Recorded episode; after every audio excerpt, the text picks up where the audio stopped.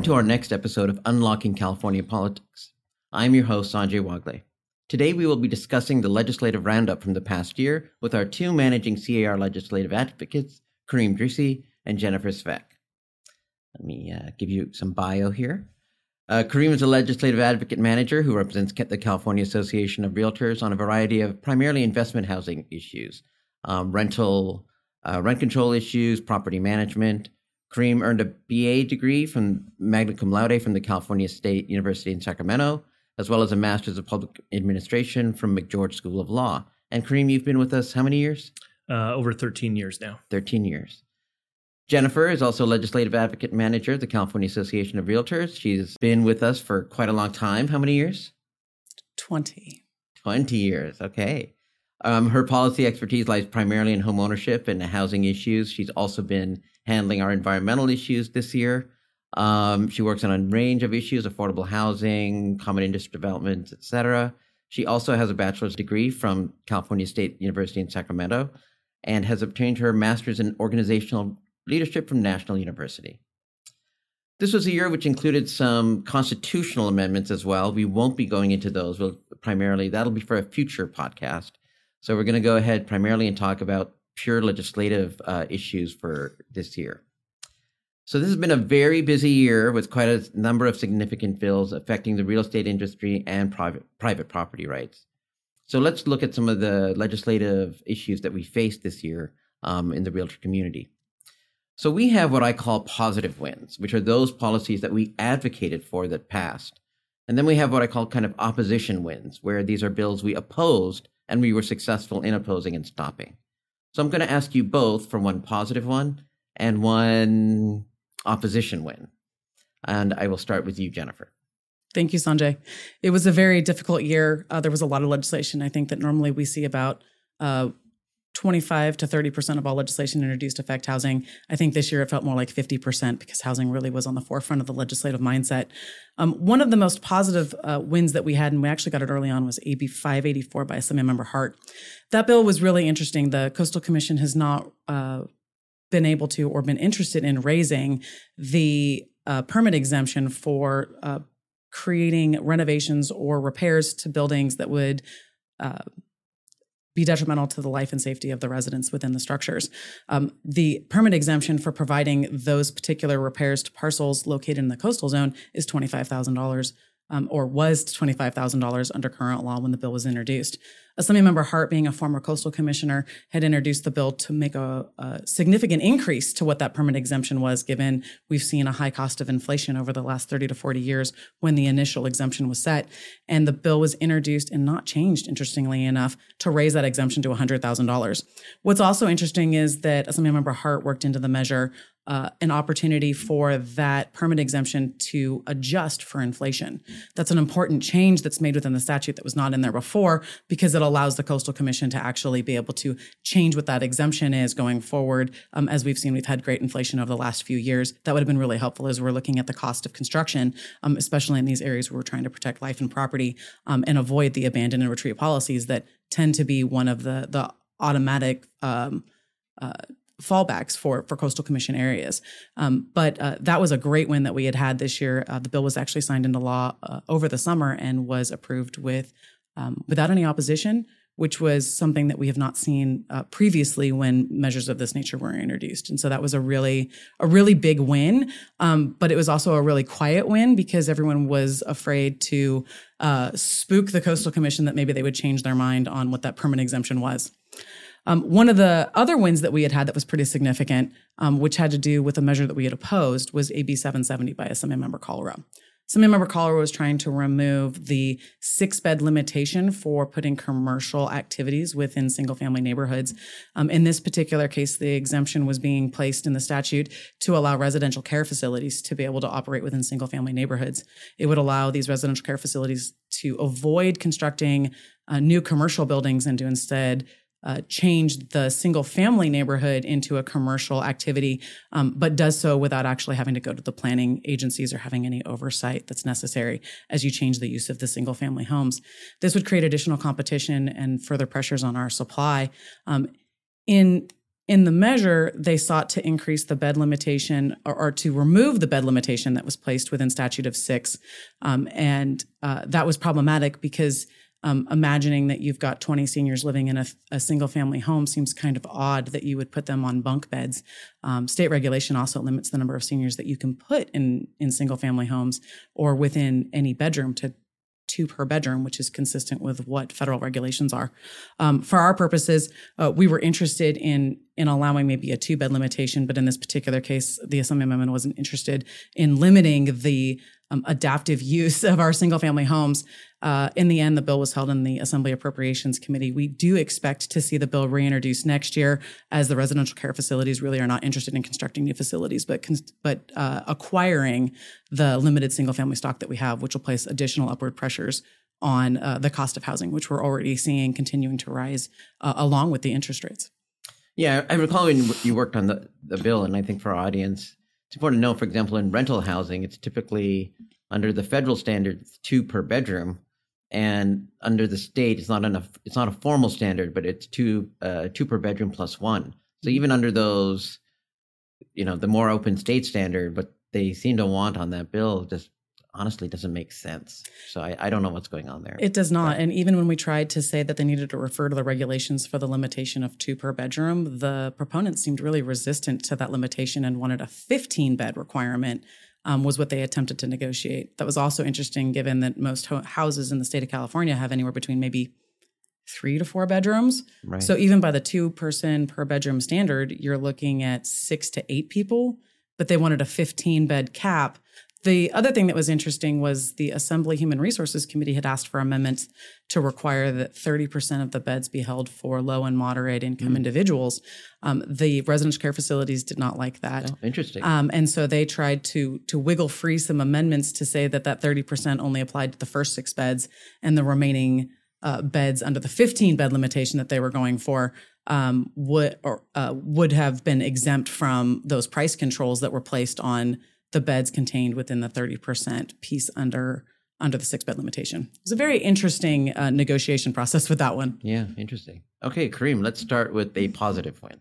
Sure. Uh, well, definitely, as I'm sure uh, the members that are watching and listening to us know, uh, the positive wins in the investment housing space are often few and far between as we see right. numerous amounts of bad pieces of legislation. And so, one thing that I would like to particularly highlight with respect to a positive win is not necessarily cite a specific piece of legislation, but just from the macro level, one positive win that um, I identified this year, and I'd like to tip our tip my hat to our members, is just the their strength and resiliency and their fortitude really reached new heights this year. Uh, as you know, we saw uh, many challenges from the legislature, whether it be challenging tax proposals, challenging investment housing proposals, uh, whatever the case may be. And our members really rose to the occasion. And so I have to tip my hat to them because they really showed a depth of uh, strength and fortitude and resiliency um, that was really um, really I, w- I was proud to represent them.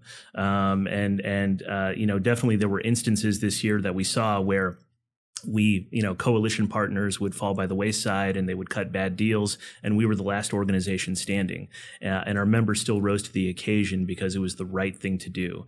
Um, and so I just have to really tip my hat to our members because they always rise to the occasion. They always show a depth of strength and fortitude and resiliency um, that really just makes me proud to represent them. And so uh, definitely, I'm sure we'll have more challenges next year. And I'm sure they'll once again rise to the occasion with respect to those challenges.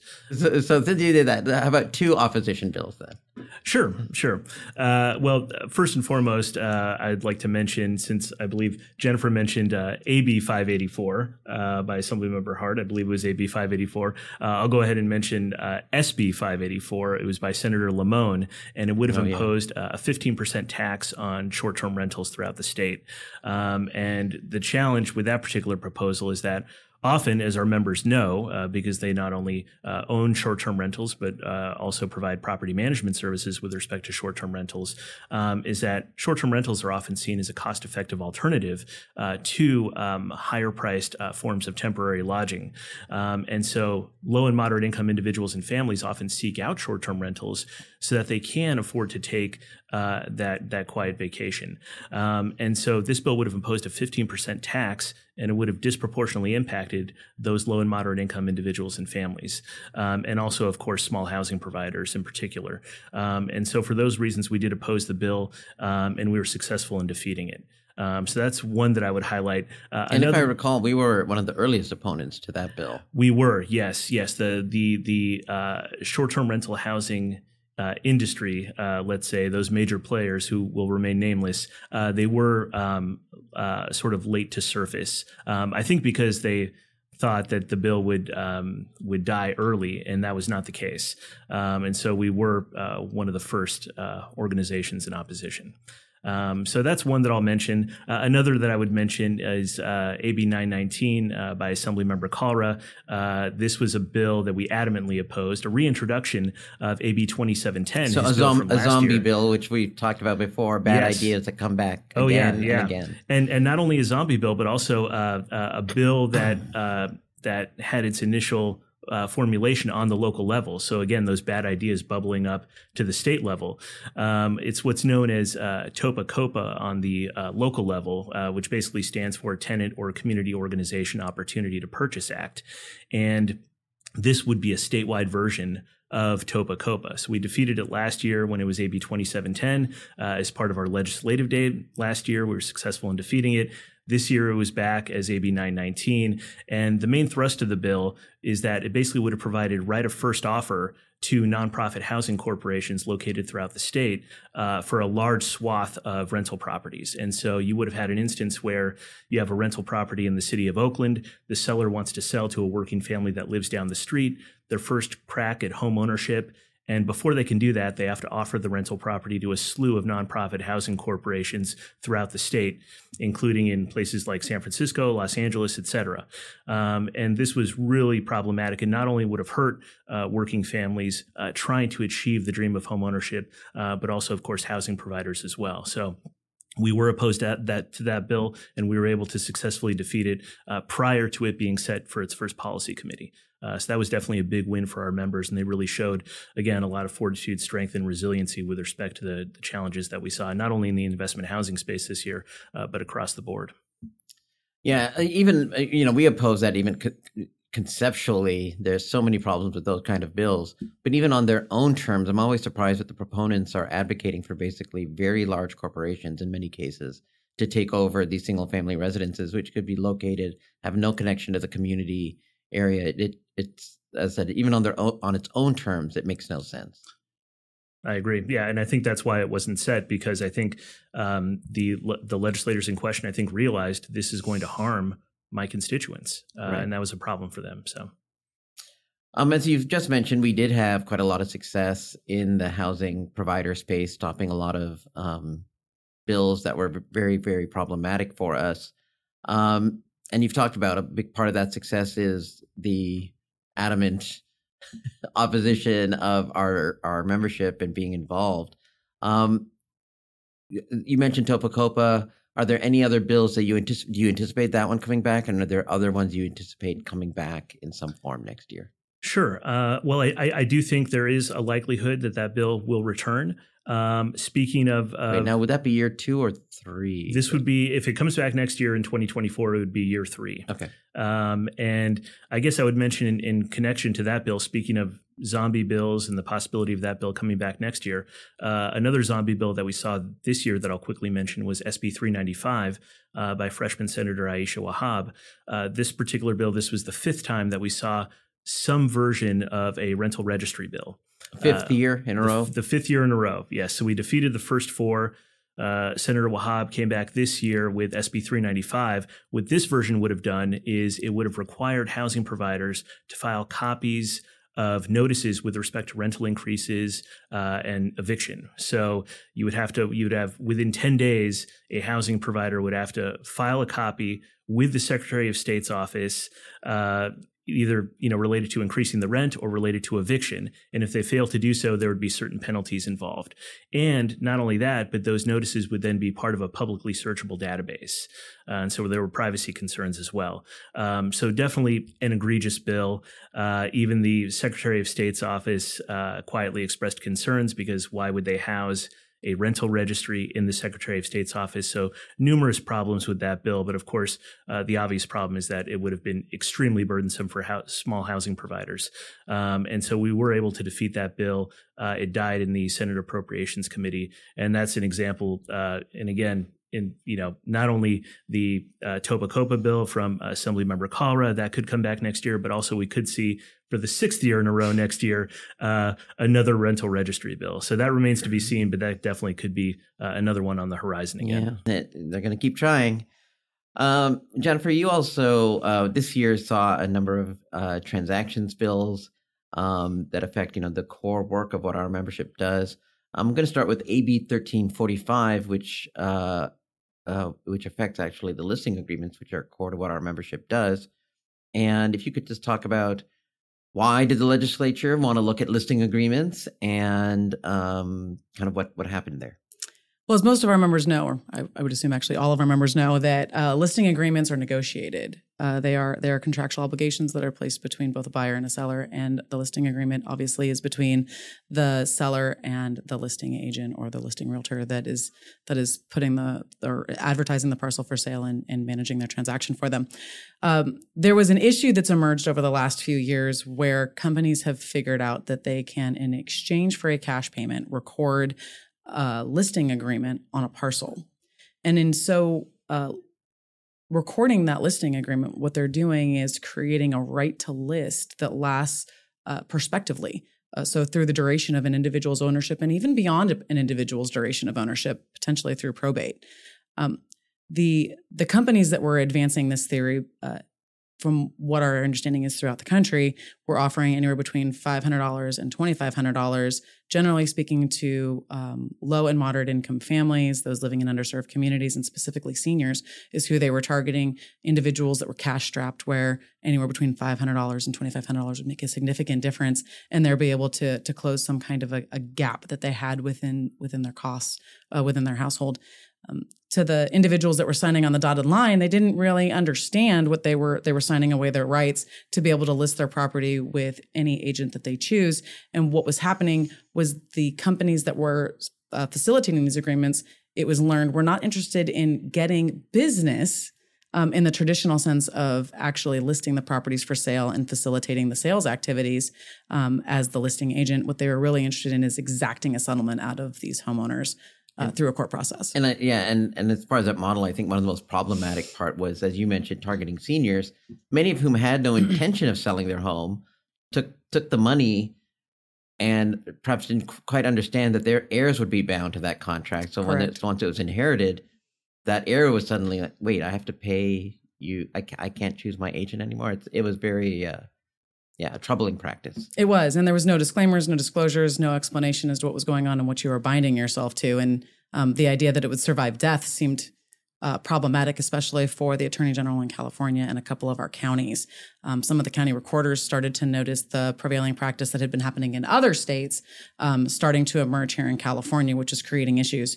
One county in particular uh, had received an uh, an agreement of this nature, which was in exchange for cash payment to record the right to list, and uh, declined uh, to record the, the agreement. In response, the company that sought to record on a senior's parcel uh, sued the county. And so, in response, there was a, a lot of discussion that had happened over last winter, and the attorney general, as well as uh, a, a county over over in the Bay Area, decided that they needed to address this issue on a go forward basis to stop this predatory practice, especially since it was targeting um, predominantly seniors, at least in the Bay Area at this particular point. Um, the attorney general introduced a bill. There was another bill introduced by another member, but Assembly Member Hart's bill is the one that prevailed in moving forward. The difficulty was the not that we thought that the practice was a good practice that was happening in the industry. In fact, it created a lot of heartburn for a lot of realtors in the state of California, and it definitely seemed like the wrong thing to do. And they are definitely not good actors. But uh, the resulting decision that was made by the attorney general um, and the co-sponsoring county was that they would limit contract duration to uh, one year. So your listing agreements could not exceed one year. There would be no renewal period, um, and everything would be set in statute and no longer negotiated based upon what the needs are of the seller or the services offered by the real estate agent. So that created some difficulty for us as we sought to negotiate. We did go to our board of directors. There were a lot of conversations about this measure and the right way to address the concerns that were presented by the attorney general, as well as the the, the counties that were involved in uh, the recorded agreements. In the end, we were able to come to to an accord. Uh, and uh, while there is a two year uh, duration or, or, limitation on a listing agreement, you can renew annually uh, unlimited. And so that took care of a lot of the more um, creative practices that we have, which happen a lot actually in Karim's area with the property management space, mm-hmm. because a lot of uh, real estate licensees and their owners have different kind of service agreements that they set up, um, either with their property management services or property management services that result in sales. And so, um, with that and the ideas that a lot of renovations and, and improvements also do happen um, in connection with a seller getting ready to sell their property and there's other investment opportunities there for for people to collaborate and work together in different creative ways. Um, those ideas and opportunities are still preserved. It's just that on a go forward basis, we can no longer have an unlimited duration or a 40 year listing agreement. Um, and specifically, what the bill does is it prohibits any listing agreement from being recorded, uh, which is something that, uh, in our estimation, has always been the case in the state of California that you could not re- record a listing agreement for services not provided. It's one thing to uh, record a filing or a judgment for services provided that you uh, had received but it's different to be able to record a judgment or a finding for something that you have not received and are hoping to receive down the road. And so that is now officially prohibited in state law. Right. And I think the other thing worth mentioning is it also really was targeted, um, which it was not originally, but as part of our negotiations, that it was targeted toward actual homeowners to protect homeowners. Correct. So that listing agreements with LLCs, corporations, et cetera, are not covered. So it's really targeted to protect the homeowner. Um, and while yeah, it's not ideal because we our membership and and realtors um, who you know been doing listing agreements forever are not we're not really the target of this, but kind of got caught up in it. And from my legal past, my lawyer past, we always say you know bad bad cases make bad laws. This isn't a, a, actually in the end it turned turned out to be fine. Uh, you know, a good compromise, but the original version would have been very problematic for us. Um, but yeah, in the end, I think it is a compromise that w- that will work for for our membership and for the state, and will in fact protect and stop these kind of models from occurring. And by the way, something which we've noticed on the national level, this is a national trend. We've seen these caps and listing agreements in Maryland, Pennsylvania, and a number of other states where this uh, this model proliferated. It's it's definitely been growing, although we've recently seen in the news that one of the companies that has been facilitating this practice actually recently filed bankruptcy. And so potentially with the changes happening in state laws um, and the focus on protecting homeowners, um, uh, this practice will stop and the copycats will also sort of potentially go away as as as time goes on um, and as the statute rolls into effect in January. But um, as you note, it was it was really problematic, and the goal really was to protect homeowners specifically. Um, I think what's also important to note is that commercial properties, which have a totally different kind of listing agreement opportunity, um, and and individuals involved and generally require some kind of legal counsel uh, in these large scale purchases of, of commercial property those were also exempted and so right. those were those were important uh, keys to to removing CAR's opposition and, and to allowing us to be able to move to a neutral position and ensuring that both our members can continue to provide services to mm-hmm. homeowners mm-hmm. selling their homes, but that homeowners can also receive the services that they need to get the highest and best uh, price for their property, because that is something that um, we are duty bound to do within the statute is that right. we have to negotiate in good faith as well as ensuring that we are getting the maximum amount that we can for for our clients. Yeah, and that's the other thing with that, the model you were describing. I think if people had actually sued, they probably would have prevailed, but most people don't have the money to sue. So um, we did end up having to have some kind of re- regulation. The other bill I want to talk about, which is uh, impacts our members in terms of the um, transactional space, is online notary, mm-hmm. which we now finally have in the state of California. The once the most technologically advanced state with all the biggest tech companies in the world took, I think, we're one of the last remaining states without online notary until till this year. Can you talk about online notary? Online notary has been a, a topic of discussion in the state of California in uh, the legislative arena for about a decade. So this is not uh, something that's been done haphazardly, clearly, and with us being one of the last to do it, clearly we're diligent in our decision making in the state of California. Sometimes, um, I would I would like to to do a point of diligent. history. That's good. Did you like diligent? I like diligent. um, a, a, point of history that's important for our members to remember is we were leaders in the electronic uh, recording process that happened in the early 2000s by a measure that was actually sponsored by CAR and carried by Senator Leno. Um, we've been a leader in the space of electronic recording as well as the concept of electronic notaries um, for quite some time. The way California had worked uh, prior to, to what will now be created was it was silent on what online notaries could do. And so prior to the pandemic, online notary was something that was emerging as a trend in California, but wasn't necessarily um, widely used by by our members. But given the pandemic, uh, online notary definitely got a bigger foothold in the state of California and its priority and interest in having it um, officially legalized as opposed to just not prohibited. Um, the federal government has introduced legislation uh, it, over several years, just like California has, that has not uh, been fruitful and created a, a federal regulatory system for online notaries. Um, CAR actually sponsored a bill this year um, in response to uh, the measure that was uh, sent through the process in the last session uh, to create the online notary process. But I should note that the Attorney General and the Secretary of State over the last 10 years have been very resistant to the concept of electronic notarizations or notaries being licensed in the state of California. There's a few issues. The AG's concern was about interstate recognition, which is something that we have in our paper notaries, where you can sign your notary in, let's say, Massachusetts while you're on vacation um, for a property that uh, you are uh, in uh, in a transaction in California. Um, the concern with the online notaries, uh, from the AG's perspective, was they did not want to allow online notarization by by notaries located outside of California that you had to be located in California in order to facilitate those which created a barrier uh, to being able to complete transactions in California that we do not have with the paper paper version. Um, as a result there were some other issues with liability that were created where the online notaries in previous versions were trying to um, place the um, liability on the uh, homeowners as well as on the real estate licensees, which and is title as well, I believe. And title, um, mm-hmm. basically anybody but themselves, mm-hmm. even though they were the ones that were facilitating the transactional space uh, for facilitating the online notary and were responsible for the validation of the signatures. Uh, CAR had a problem with that in the previous version that was introduced. The Secretary of State continued to have issues with costs for licensing. Essentially, they the Secretary of State does not have the resources or the staff available to create a whole brand new uh, licensing structure. And the Secretary of State, because they host your business licenses in the state of California, is also where the licensing structure would have been placed in the previous versions of the bill. As we moved into this year, there were two bills that were introduced one by Senator Portantino, and then the is measured by Assemblymember Petrie Norris.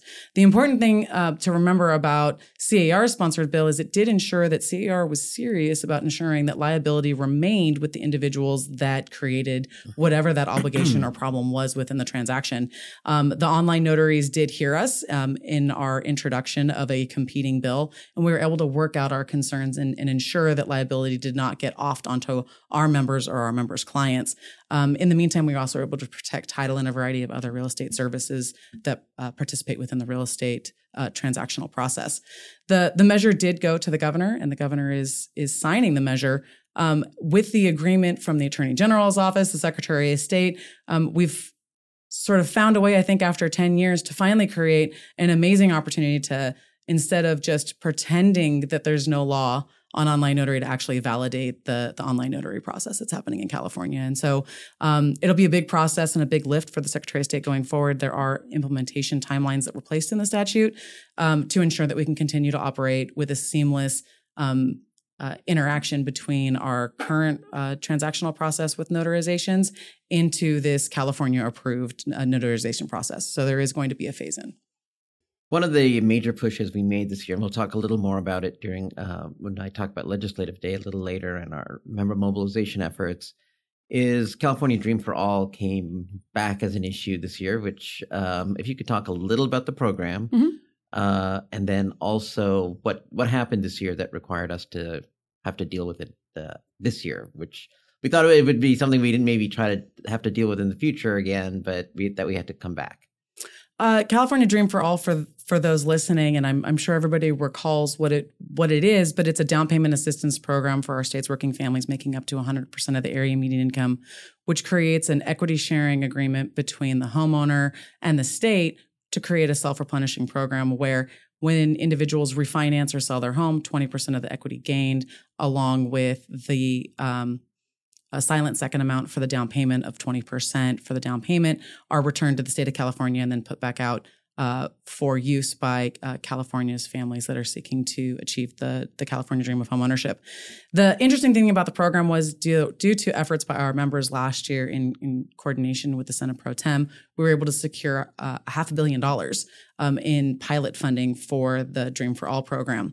We went from a budget surplus last year to a, a fairly significant budget shortfall this year. Um, and with that in mind, the governor was being very pragmatic and careful with the budget that he released in January. Uh, in that budget, he had allowed $300 million to remain in the pilot for the Dream for All program, and $200 million was held in reserve based upon what happened with California's uh, state budget, the economy, and what the projections were from the legislative analyst's office. In March, $300 million was put out by Cal FHA and available for use as down payment assistance to families uh, throughout California. It was a raging success. There is there's no words to describe the the fervor and excitement that families felt at their opportunity to to reach the the dream of housing stability, which creates opportunities for themselves and for their children, better educational and health outcomes. Uh, the interesting thing is Cal FHA, which is the regulator uh, that paired both the down payment assistance with the lending functions, um, they thought it would take about two months to get through $300 million, and it took less than two weeks. I believe, and don't quote me if I'm wrong, I believe it was 11 days. Yeah, I think it was 11 days. Uh, and so, in that very quick process, uh, we learned a few lessons, which always happen in a pilot. Uh, one, when you're looking at geographical diversity, uh, we need to ensure that not just those that live in the state's capital know about the program. That's part one. Um, and and part two, there has to be some regional adoption in order to ensure um, that we're uh, creating the most uh, geographic diversity in the use of the funds. Uh, the three million dollars uh, taught a lot of lessons that also created uh, a new a new dialogue that's occurring between both the regulators as well as the community that facilitates uh, the lending functions, so the bankers, as well as us in the transactional space and the fair housing advocates, as we're looking at how to distribute the funds go on a go forward basis. In the meantime, the two hundred million dollars that we uh, had secured last year was was set on the side. Uh, we are elated to report that due to the member mobilization efforts and the um, excitement of our members and their clients in, in calling for the return of the funding. Senate Pro Tem Atkins um, and her leadership team on the Senate side were um, extraordinarily um, determined in helping us to re- um, see the $200 million returned into the program. In addition to that, um, the budget was approved in July, which included the new $200 million. However, that money will be held until a stakeholder process goes forward um, in order to figure out best practices and how to improve the use of the resources that we are given. Compare, um, in addition to figuring out what the new program looks like in ensuring that we have availability. One of the things that we had found was a problem was the course qualifications that homeowners had to go through individuals instead of going to course providers in California were having to go online outside of California and we heard stories about people from New York and Florida teaching about California responsibility and housing policies which seems a little bit weird when you're doing a housing counselor that's located in New York or Florida with very different housing laws than what California has. Um, those are the things that'll be resolved as we go forward. Um, the legislature in the uh, approval of the budget of the state of California also required that uh, Cal FHA provide a report to the legislature in March of next year um, that outlines what changes will occur to the pilot project before we release the $200 million. And additionally, there's also some appetite to have a conversation about creating a bonding source, potentially to go before the voters in a future election to create a bigger uh, nest egg for us to be able to create um, an ongoing funding source that will be available to, to our state's first time homeowners. Thank you, Jennifer. Um, one more thing, we this year had a pretty robust sponsored bill package. Um, if you could maybe just quickly list, since we're a little tight for time, um, our sponsored bills and maybe pick one of them that you think would be a more significant one for our members? Uh, AB 225 uh, is a, a, measure that was sent to the governor and I, I, suspect will be signed. It was sent through on consent. It was by Assembly Member Grayson. It seeks to increase the chapters contained within the environmental hazards booklet. Um, we all know that climate change, sea level rise, um, uh, wildfire risk, as well as a variety of other uh, climate related uh, environmental sustainability issues, are, are, pressing concerns on our members. Um, it is an amazing investment to be able to provide this disclosure on general hazards that can be. Uh, uh, uh, can impact a home. And so instead of realtors having to come up with all of them from the top of their head, they're able to provide this booklet, which is a resource that is developed by state agencies. In this particular case, if there's not funding available from the state, uh, CAR can uh, use some of its educational resources to assist the state in its development. We've done this twice before. Uh, each time it cost us between, I believe, five and eight thousand dollars for each of those instances. Uh, another measure that we had had was AB 323 by Assembly Member Holden. Um, it all it simply does is allows homeowners to have an opportunity to purchase a deed restricted home as an owner occupant. Uh, we had found a pervasive trend, which We've also seen in the Topa space where investors are getting in instead of homeowners to be able to purchase units that were intended for homeownership, thus reducing the supply available. Uh, there was a fair housing lawsuit um, in response to um, corporate REIT, which is uh, a investment firm that is uh, traded on the stock market, being able to buy houses for 114 and I think 121 thousand dollars respectively in San Diego, um, that denied single moms as well as those of the black and brown community uh, from being able to achieve their their dream of home ownership. The worst part was there was over 60 applicants of families that wanted to purchase these units and uh, in the end, they were they were denied that opportunity. But we found that there was a deficiency in state statute, which uh, CAR uh, took the head that took the lead on and just went ahead and, and sponsored a bill, which I am elated to note is on the governor's desk, and we're very hopeful it'll be signed. Thank you, Jennifer there's something nice about being able to flip the tables. Sanjay, given that this year insurance has been a major issue within our membership, there's been a lot of controversy, a lot of questions, and a lot of news in this area. The governor recently issued an executive order, and the insurance commissioner also uh, submitted uh, to the people of California that he is initiating a rescue plan. Uh, can you uh, let our listeners know what excitement there is in the industry uh, or the insurance industry since the conclusion of the legislative session, which resulted in, unfortunately, no movement in the insurance space, but there's been quite a bit of movement since the legislature adjourned? Thanks, Jennifer. and uh, so I am taking this one because this is an issue that I worked with uh, Anna Buck, who's one of our legislative advocates uh, in our team. Um, yes, we were very hopeful that legislative action was going to take place on this very hot issue. As um, people who listen to this podcast might know, we very recently, our last podcast was on this insurance issue. At the time of that uh, discussion, um, it was very close in time to where people were pretty optimistic that maybe something was going to come together on the legislative front. Um, you know, maybe a compromise package in the true meaning of compromise, where nobody's really happy, mm-hmm. but everybody's getting something that makes them live with it. Unfortunately, that deal did not come together. Um, there were a number of factors. Uh, one factor alluded to by the media, which I think unfortunately did play a role, is there was a communication uh, made by a lobbyist uh, uh regarding that potential bill that suggested it was an insurance company uh, favored sponsored measure, which was not accurate actually, but that that perception helped kill it from really moving forward or even getting a real start in the legislature. Frankly, that got everybody, including our members of you know the California Association of Realtors, other shelter industries, lenders, cons- you know the more moderate consumer groups. Everybody was not happy about the lack of some sort of forward action on this as you mentioned, though, after the session concluded, uh, Governor Newsom and uh, Commissioner Lara have now gone. At, uh, Governor Newsom uh, issued the executive order. Commissioner Lara went ahead and then has moved forward in a regulatory fashion. He the regulations are not in effect yet, but essentially much of what was anticipated to be that uh, compromise measure is going to move forward as regulation. Those regulations will not be formulated until the end of this year and so will not go into effect until the beginning of 2024. In very, very broad strokes, it will give the insurance industry some of the flexibility that it has been requesting um, in terms of its rate filings, especially with forward.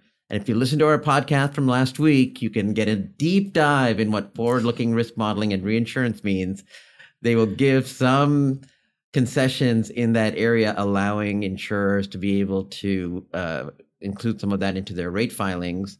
and but in exchange for if the insurance company wishes to do that, they have to start writing in high risk areas. Hmm. Um, as defined by the Department of Insurance. So a lot of those areas which right now have no policies being written by private market insurance will be able to do so.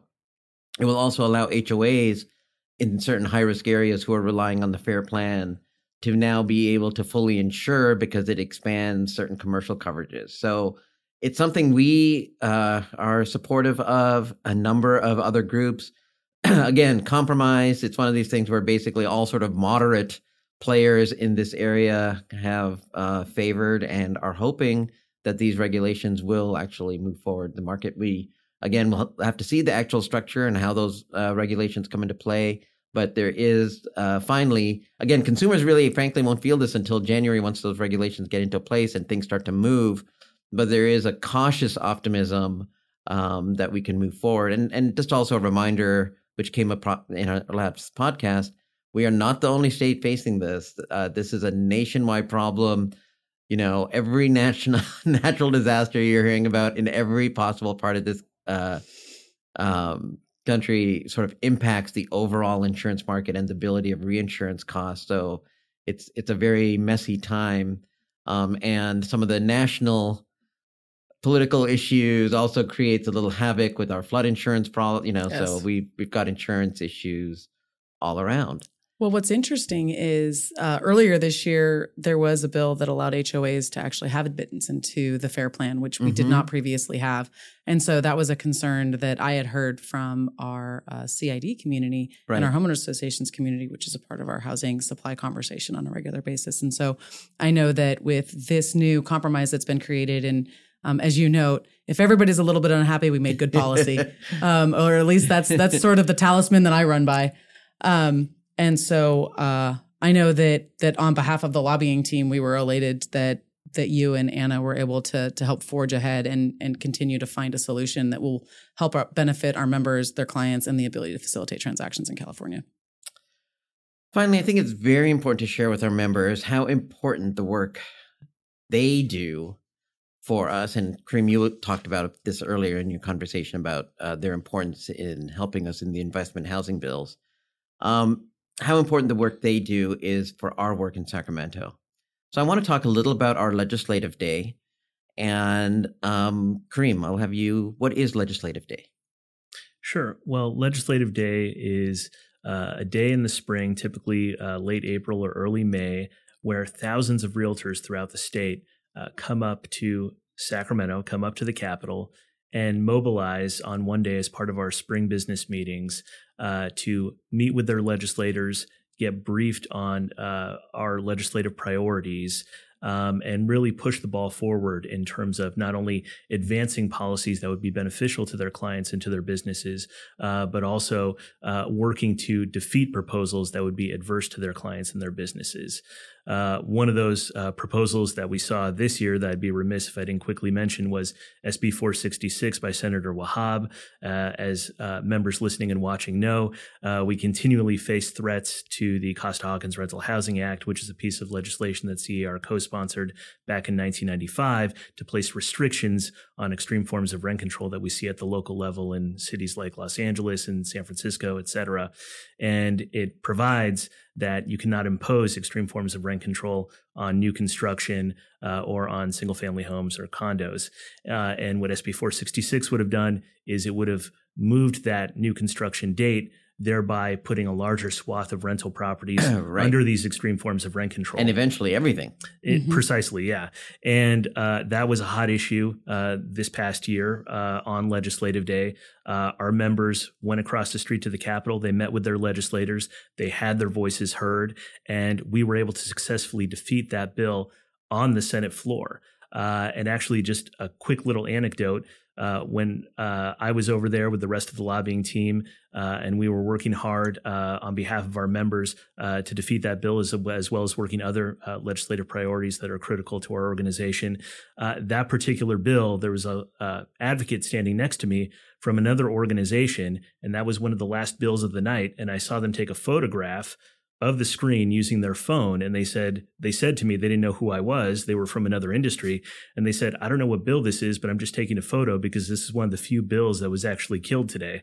Uh, and so that really stuck with me and that really is the power uh, and fortitude and strength of our members and really encourage uh, our members particularly new members. If you haven't participated in legislative day uh, please come up to Sacramento. Again it's every spring usually late April or early May and it really is an opportunity to not only connect with thousands of realtors uh, who all congregate in, in, Sacramento, but also an opportunity to have your voice heard uh, across the street at the Capitol uh, about issues that are critical to you and your business. So, really a powerful day. And Jennifer, you can talk about the other hot issue that we had. We had two. We typically have two hot issues. Um, talk about the other hot issue and how that went. The other hot issue was the California Dream for All program. Uh, one of our uh, guest speakers during Legislative Day was Senator Senate Pro Tem Atkins, um, who was uh, one of our lead advocates within the legislature for the program. Um, as referenced earlier as to what the program does, it's extraordinarily important to create new transactional opportunities for our membership as well as to create homeownership opportunities for our state's working families. And um, I think that by uh, showing that we had you know near 5000 realtors in one room it demonstrated the sheer force and power of the organization as well as to its dedication of its members to travel from from every far reach of the state of california in order to come and advocate um, on behalf of homeowners on behalf of um, good land uh, landlord tenant providers that are that are seeking to facilitate housing um, and a mutually beneficial opportunity. I think that the other thing that's really interesting to say is my favorite moments uh, during legislative day are watching legislative staff either make sure to bring their lunch because there's no place for anybody to go to lunch the day the realtors are here, or they ensure that they don't go uh, anywhere near the elevators. Uh, given the change of space from the capitol to the swing space, there's a limited opportunity of elevators. We went from I think eight or nine elevators that were available to the public to three.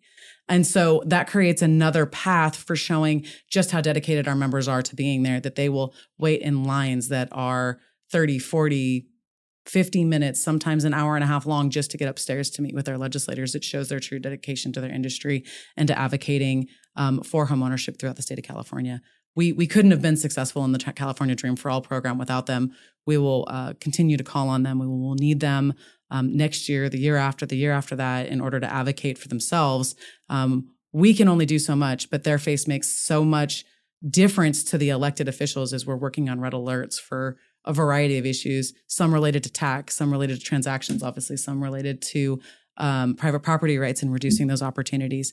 Um, uh, without the realtors, we wouldn't be as successful on the advocacy side as we are. And so I will tell you from a, a personal standpoint, when I talk to uh, elected officials, be it in the assembly or the Senate, um, some of them will ask, Can you please get your members to stop calling? I can't change my vote. And my answer usually is, Are you with us? And then when their answer is no, I say, I'm so sorry. And then I shake their hand and walk away and we continue the phone calls. So um, it's one of those issues that, you know, if they're with us, we'll, we'll help them out and reduce the staff resources. If you're not with us, then we'll go ahead and turn up the phone some more. And Karim, you are actually your bills. Both of you have bills, and, and the other advocates obviously have bills that often invoke red alerts. So, Jennifer, you talked about the red alerts, but maybe Karim, you could sort of uh, explain specifically what the red alert is Sure. And also uh, your experience on some of the bills you worked on, on one of the big bills you worked on, and, and what happened with that. Sure. Well, red alerts are a vital tool uh, of our advocacy. And in, typically, a red alert is an email that a member will receive. Uh, sometimes we do statewide red alerts. Sometimes they're specifically targeted to certain districts. Uh, so if you hear that a colleague got a red alert and you did not, that's probably why, because we specifically target our red alerts for maximum effect and what a red alert usually is, is it's an email, you'll receive it in your inbox, and it'll contain two things. It'll contain one, instructions on how to contact your legislator regarding a particular bill, um, either that we're in support of or that we're against. And you'll either call that legislator or you'll email them. The instructions will be included in the email. And then the email will also include talking points about the bill so that you're properly briefed on the issue and CAR's position. And it takes usually about 60 seconds to respond, again, either by email or making a quick phone call. And I can't even begin to describe uh, the effect that these red alerts have. Um, as I always say, uh, you know, definitely when you walk into a legislator's office, I'm not just walking in alone. You know, our team isn't just walking in alone. We're walking in with thousands of realtors behind us. And you can tell when you talk to the staff how many calls they've received or how many emails they've received uh, by their disposition. You know, if you walk in and they have slumped shoulders, you know they've received thousands of calls. Um, and so our our red alerts uh, really are a key tool. And so again, if you're a new member or perhaps a member that isn't yet familiar with our red alerts, if you get that email in your inbox, that 60 seconds is really, really important, not only to your clients, but to your business as well. So, we'd really encourage you to respond when you receive those red alerts. And um, I would also mention, as I mentioned earlier, SB 466 uh, by Senator Wahab. That was not only a hot issue on legislative day, but we also did a follow up red alert, and that was also vital in ensuring its defeat on the Senate floor. Jennifer, finally, in this topic, would you say compared to, except for maybe labor, are we the strongest presence when we have our legislative day? Oh, I I have to say, I think even um, labor comes more regularly is the difference. I think that if we were able to show up like labor does on a dime uh, once a month, uh, like labor does, we would we would probably dwarf labor with the number of of members that we have in attendance. I think for a, a one event showing, I, I think that we are the largest showing in the state of California in, in appearing before the individuals at the state capitol to show them that you are one unified voice um, about home ownership. And it's not about being a Republican or a Democrat, but it's about facilitating um, equity, inclusion, opportunity, and home ownership for all in the state of California. And I think that um, I would be remiss if I didn't thank each and every one of you, as well as our member mobilization team, um, who takes such effort to create an amazing event that creates both value for the legislators across the street as well as for our members in, in having those um, real life in-person interactions where they can put a face to a name um, and remember that the decisions that they're making at the capitol do affect real people Thank you both. We had a, it was great hearing from both of you, and I also do want to mention for the audience that uh, we, you know, uh, Karim and Jennifer are leads on these many of these issues. However, Vanessa uh, Chavez handles our is the lead on our tax, primarily on our tax issues, Anna Buck on our transactions issues. Many of the bills that Jennifer talked about are were often lobbied by Anna. Um, this is the team that uh, works for you every day. Thank you. Thank you. Thank you.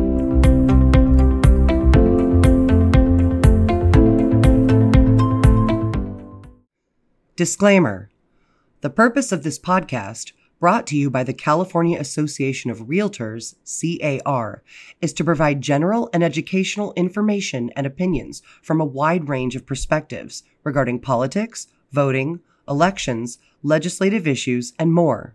The opinions, beliefs, and views expressed by guests or participants of this podcast are solely their own and do not necessarily reflect the opinions, beliefs, or views of CAR, its affiliates, their respective directors, officers, or employees.